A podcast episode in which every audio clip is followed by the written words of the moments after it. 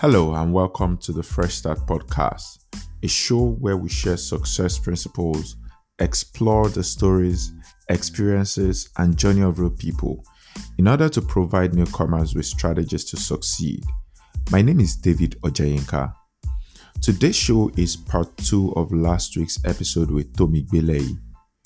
If you haven't heard part one yet, I encourage you to go back and listen to it. That is the episode right before this because you need that for context. Now let's dive right into part two with Tomi Belei.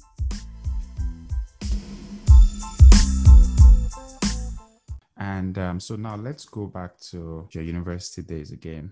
Um, then we'll come back to today to now. Um, you mentioned all the things you've done but you never spoke about your group. Um, did you did you experience peer pressure, and how were you able to overcome um, some of those peer pressure? Because in today's time, a lot of young people are going through that, including older people too. But how did you separate yourself from the pack and then walk while other people were playing? That is such a good question because because sometimes I sit back and look at some of the things I did, and I was like, why why am I so eager to build? Like, what am I running towards like why am i always you know launching new projects and things like that.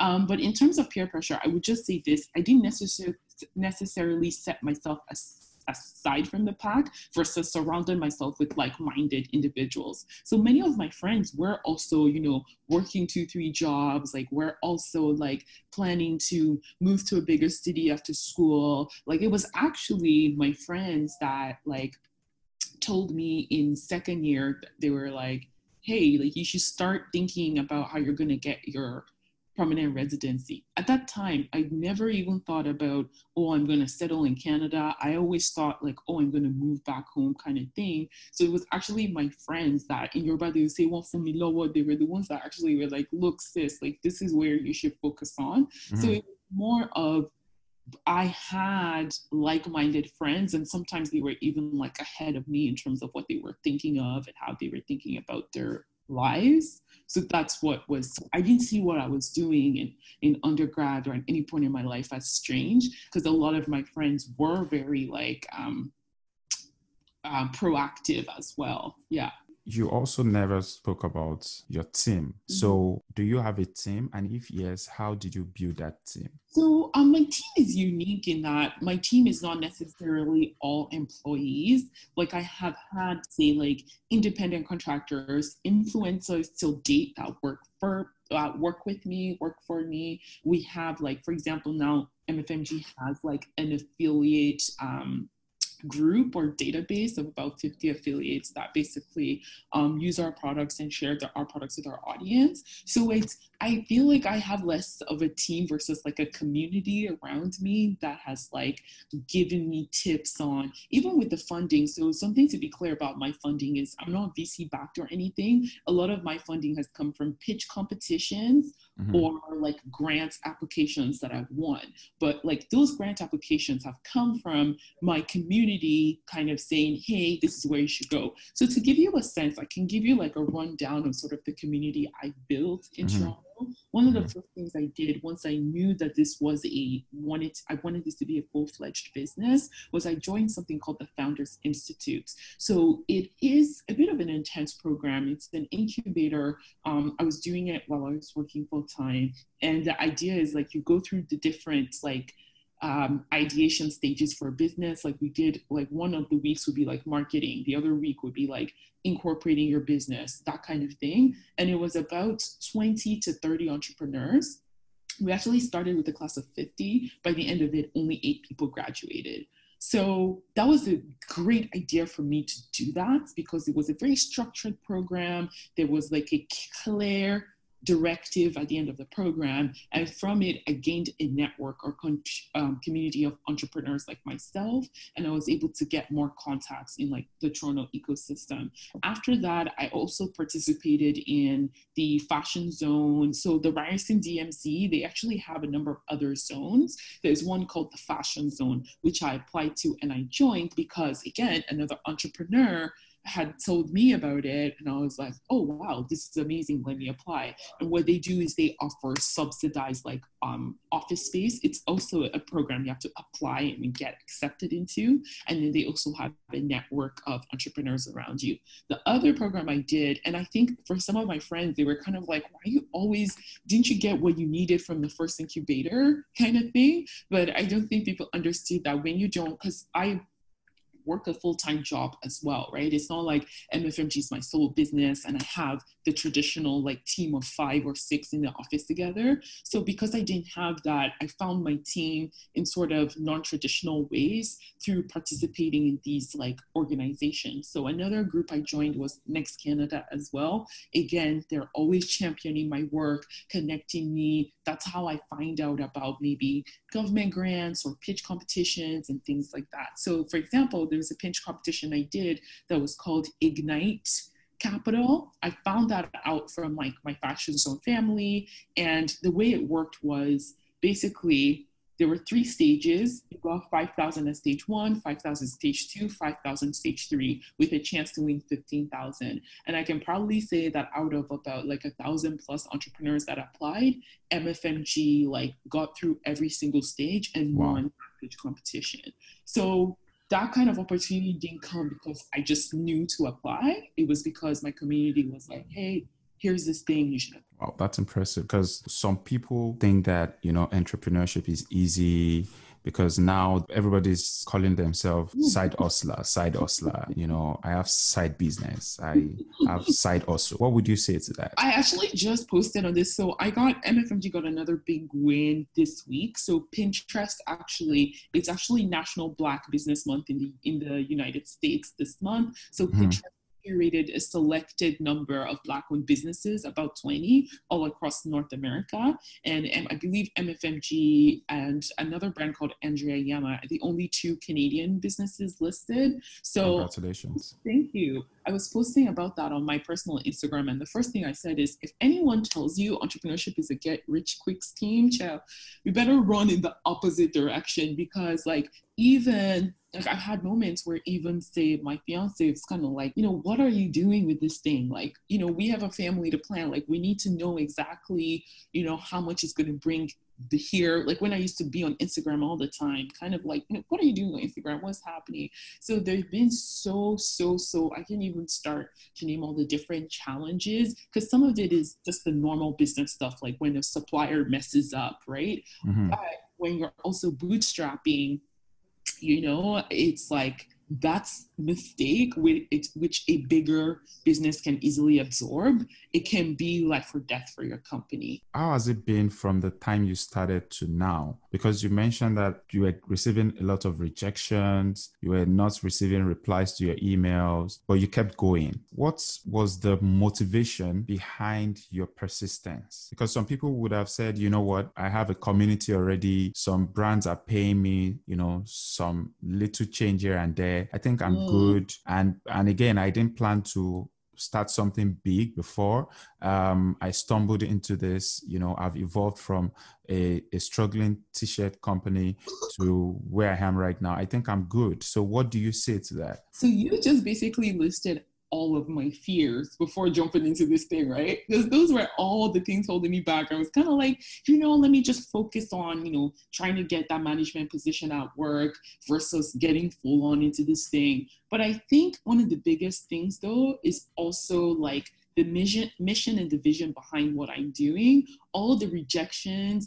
And again, because I'm specifically focused on black women a lot of those rejections and a lot of times were like involving race or not believing this particular type of business it being like women centric it being it being something related to makeup it being specifically geared towards black women. There's a lot of i got i've gone so many um, especially at pitch competitions or these incubator things, like I've had incidences where even my peers will say things like, oh, is it Mac already doing this? All those things, though, it definitely gave me a chip on my shoulder and boldened me. Is like, okay, all right, this is what you think you know, I'll see you on the other side, okay? So I'm very, I think the subject matter as well, like this, I felt like I was fighting against this idea that something that's tailored to Black people cannot be successful. It's too niche. You know, something that is focused on women cannot be successful. And I just like, there was just a personal desire to just break down that barrier, that ceiling, especially when I was seeing women around me, and maybe not women that I knew, but just women in the online communities do it. And I seen the response from my audience, loving all the stuff. And then I would be in maybe in front of a pitch judge or whatever and they're telling me what i'm building is useless i was like this makes no sense. Like how can something that has like 100,000 plus followers off of barely any, you know, doesn't even have the same assortment of products as a bigger brand, has like 10,000 email subscribers, and all the data I was reading was showing that multicultural beauty consumers are actually buying more than the other populations. I was seeing companies like Shea Moisture get sold. And then while in my, like, for example, at a pitch competition, I'll just as an example, being told this business idea makes no sense, that definitely has been a huge driving force for me because I feel like there is something I'm seeing evidence of. And for whatever reason, some other people cannot see that. So that was just that's the big big driving force of I know this is an opportunity. I see kind of all the traction within the total beauty market pointing this way. And especially, I mean, in the last few months with like this uh, with the Black Lives Matter movement, and in return, in the beauty industry specifically, an increased push for diversity and support black owned women led businesses for me. It's kind of like see like i told you all like this needed to be more amplified. This is very important. So i think that's a big driving force of me kind of looking at the data and kind of seeing a market trend and getting told by the supposed experts that the trend i'm seeing is is not is not true or is not relevant in which for me i was taking it as that's definitely part of it to do is you're looking at this from a race perspective and you're not seeing the business opportunity. I'm, re- I'm really impressed um, by that. Can you give us an example of a time when you went for a pitch competition all excited about it and you got that kind of feedback that you know this cannot go anywhere? Can you give us an example and how you you sh- you shoved it off and you kept you kept going? I've had so many. I don't even know where to start. I've had um, i was at a so to Founders Institute, right, it's a very tough program. And one of the things they do is you actually pitch every week to industry professionals. So some of these people have already sold businesses. You know, some of them are um, executives at like major corporations. I had a guy tell me that, um, you know, I think you should just do this as a hobby. Like, I just don't want you to waste your time. I've had women even tell me, like, you know, why you focusing so much on black women why can't it be for everybody you know um so for me brushing it off i mean that stuff hurts i mean even when i was in certain accelerator programs where even my peers would be like, "Oh, but I don't understand. Mac is doing this already," or or the new one I get all the times like Fenty Beauty already exists. Like, why why should we? Why do you think your business is going to be successful? For me, the brushing it off is in terms of the success. It's it's it's it's being able to keep servicing my customers. So I focus on the customers instead, especially as a bootstrap business. The customers are my funders. So my focus is on even making the products more innovative. So one things I've one thing I stepped up with the products is even my packaging is getting to the point that I've actually been getting my customers send me messages of people copying our packaging. And at that point, I'm like, you know what? imitation is the best form of flattery. So I kind of upgraded my business, upgraded the look, like the way every the website looks now, the way our customer service is, isn't the way it was a year or two ago. So my whole thing has actually been trying to be be better like deliver a better experience, deliver more innovative products. Like we have skincare coming out soon as well, because the feedback from the customers has been, especially during quarantine, people want something, you know, more for self-care. So my focus when people say all those things is you know what if you say that you're not my target customer like you're not list reading the responses from my customers that tell me this is what they want you know what i mean mm-hmm. so my response to that is to focus even more on my customer needs and their interests so that's what i've done so far Wow. If you don't mind, how old were you when you started MFMG? Oh, do I even know? Because started MFMG is like different points. I would say when I incorporated um, MFMG, mm-hmm. I was, uh, let me see now, I was 26 when I incorporated the business. You spoke about something that a lot of people are afraid of, which is um, rejection. So, because they dread it, they would rather not make any move. People don't want to be rejected. What is your greatest fear, and how do you manage fear? Hmm, very good question. My greatest fear is definitely failure. I'll say failure, and it's a big one. Um, how do I manage it? I think it's a mixture of like spirituality because that just helps me to kind of outsource some of those fears to be quite honest because i if i just think i was like you know some of these things are just not in my hands anymore it's in god's hands now um that helps me manage it. But i mean i've had my moments where i break down i cried during this covid period where i applied for like a special program. It was specifically for women entrepreneurs and i didn't get it. Like i just remember being so frustrated being like you know what is it going to take to kind of you know move certain things ahead? So i mean i still struggle with rejection sometimes but i think these days the way i manage is a mix of like it's actually it's not a mix it's all very spirituality focused but like in terms of the actual activities it's a mix of like exercise and meditation and prayer and all of those things combined they help me a lot or even reading great books as well. Um, because i'm the biggest lesson i'm learning now especially i would say i was really bad at this in 2018 and q4 2019 where i just want to work all the time. Like it goes to the point that like at my incubator like I, at the fashion zone like people knew i would be there till like 2 a.m every day but I was realizing I wasn't getting that much further than some of my peers that weren't working that hard.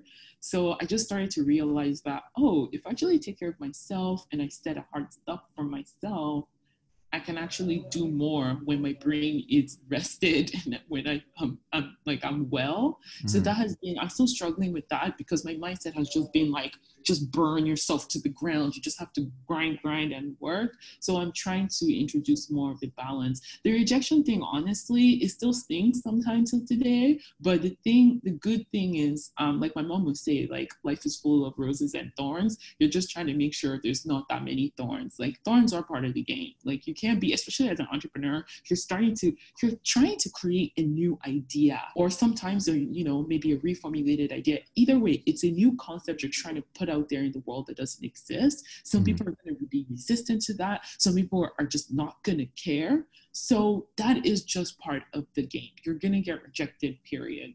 Mm-hmm, mm-hmm, mm-hmm. So that's part of life. It's it's it's actually what makes life interesting. You were also an international student. What are some of the mistakes you see international students make, and how do you think that those mistakes can be corrected? So I would talk about the mistake I made, which mm-hmm. was like my first job offer in Toronto because I'd been at that time I'd been looking for like three months, and I was just like, I need a job, like I didn't negotiate. That's that's number one because I just felt grateful to have the job. That was a huge mistake that like even within the and by the way once i started the organization i crushed it i was like the top um, outstanding rookie of the year i was like the top sales rep for my region all this stuff but if i had negotiated from the beginning like i would have even had more opportunities to like um, make more from a financial perspective. Because what happens with that is then you start to feel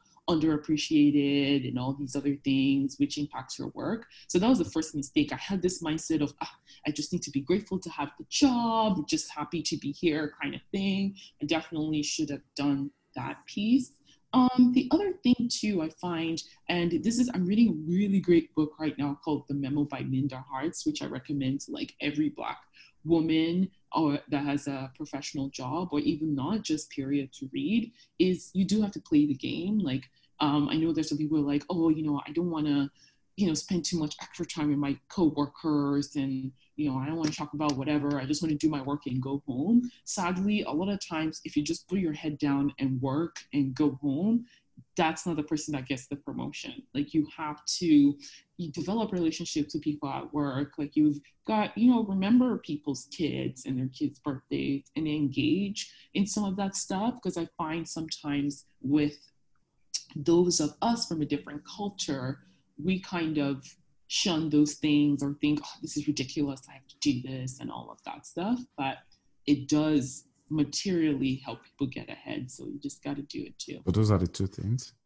Yeah negotiate your salary please I, how about how about when they're in the university while in school yes similar things about the activities like get involved i have friends that used to make fun of me because i was very active in the university community like i was a residence um, residence uh, proctor, which is like the people that live in the halls and like manage the student housing community. And what that, that actually had a great financial incentive because then I didn't pay, I didn't pay for room and board. So I did that. I would work for the International Students Office. I was a faculty peer mentor. I worked for the student radio, worked for the student newspaper um, it was more of what didn't I do? And I remember I had friends that would make fun of me because like part of the residence community, we used to have all this little chants and all this stuff.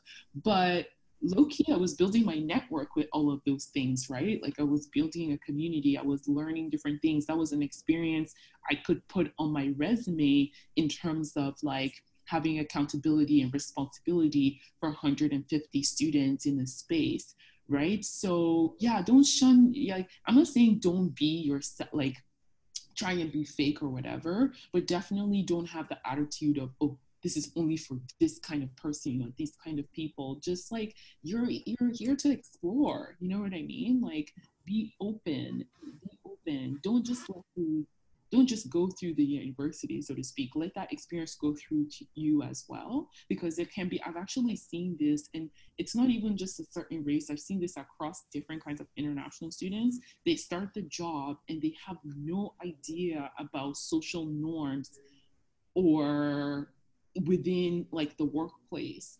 It, I've actually seen one or two of those situations, and unfortunately, those people were eventually like they had they were they could either weren't a good fit and had to be let go and i what i saw that as was probably when they were in their underground undergraduate experience they just put their heads down got the grades and left but didn't take their time to actually kind of learn some of the what i would call just the social norms or activities at work at the workplace like those sort of things are important as well. So I highly encourage people to get involved in activities and be open minded. Yeah. When, when you say social norms, what do you mean? Can you give an example or well, I can examples? Examples. Like um, I had an international student coworker once that would say things that would be deemed very inappropriate for like a Canadian setting, but perhaps in in in um, the country he had worked in before, like those things were acceptable, like making comments about people's weight, kind of thing, casually in jokes, those sort of things. Um, maybe it, that was like a big one where it was just a big no-no of like, you know, this just is not how it works here.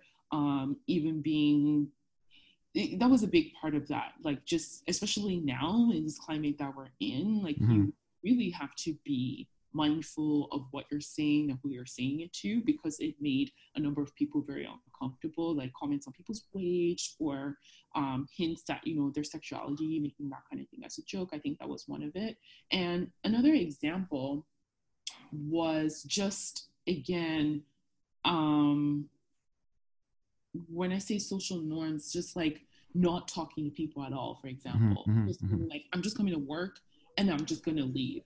Mm-hmm. Like you can stay in a job for a long time as long as you're getting it done. But in terms of getting a promotion, knowing what's happening, that's not good. Like invite, for example, invite the person to lunch and they would just never come mm-hmm. right? It was never come to anything that any of the coworkers were doing. It's just like, I'm just here to work. Y'all leave me alone and I'm going back home.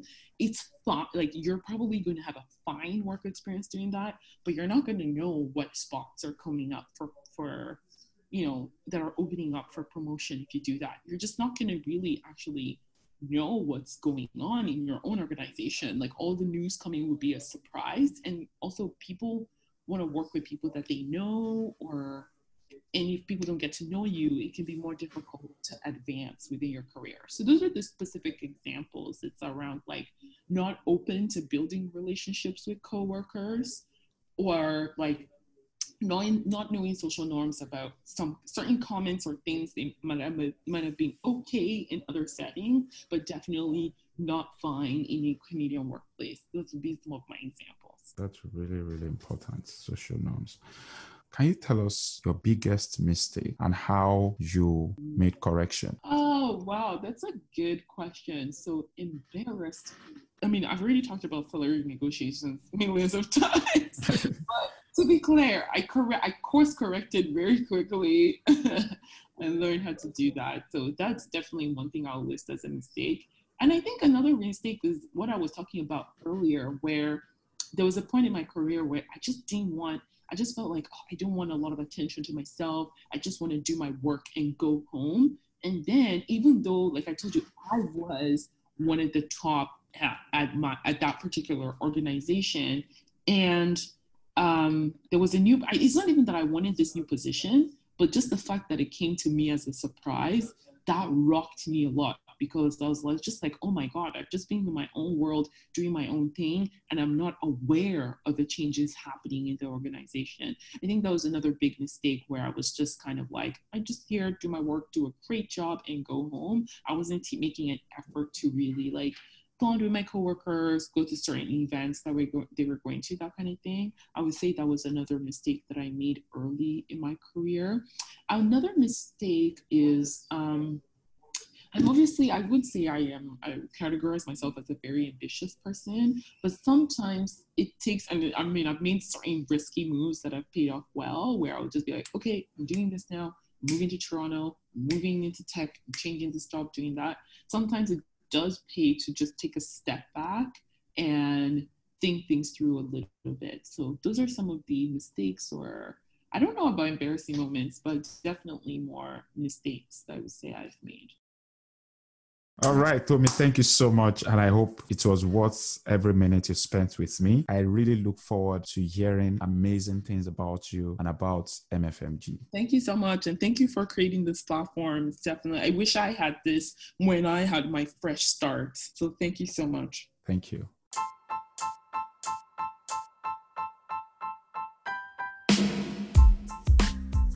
Thank you so much for joining us on this episode of Fresh Start.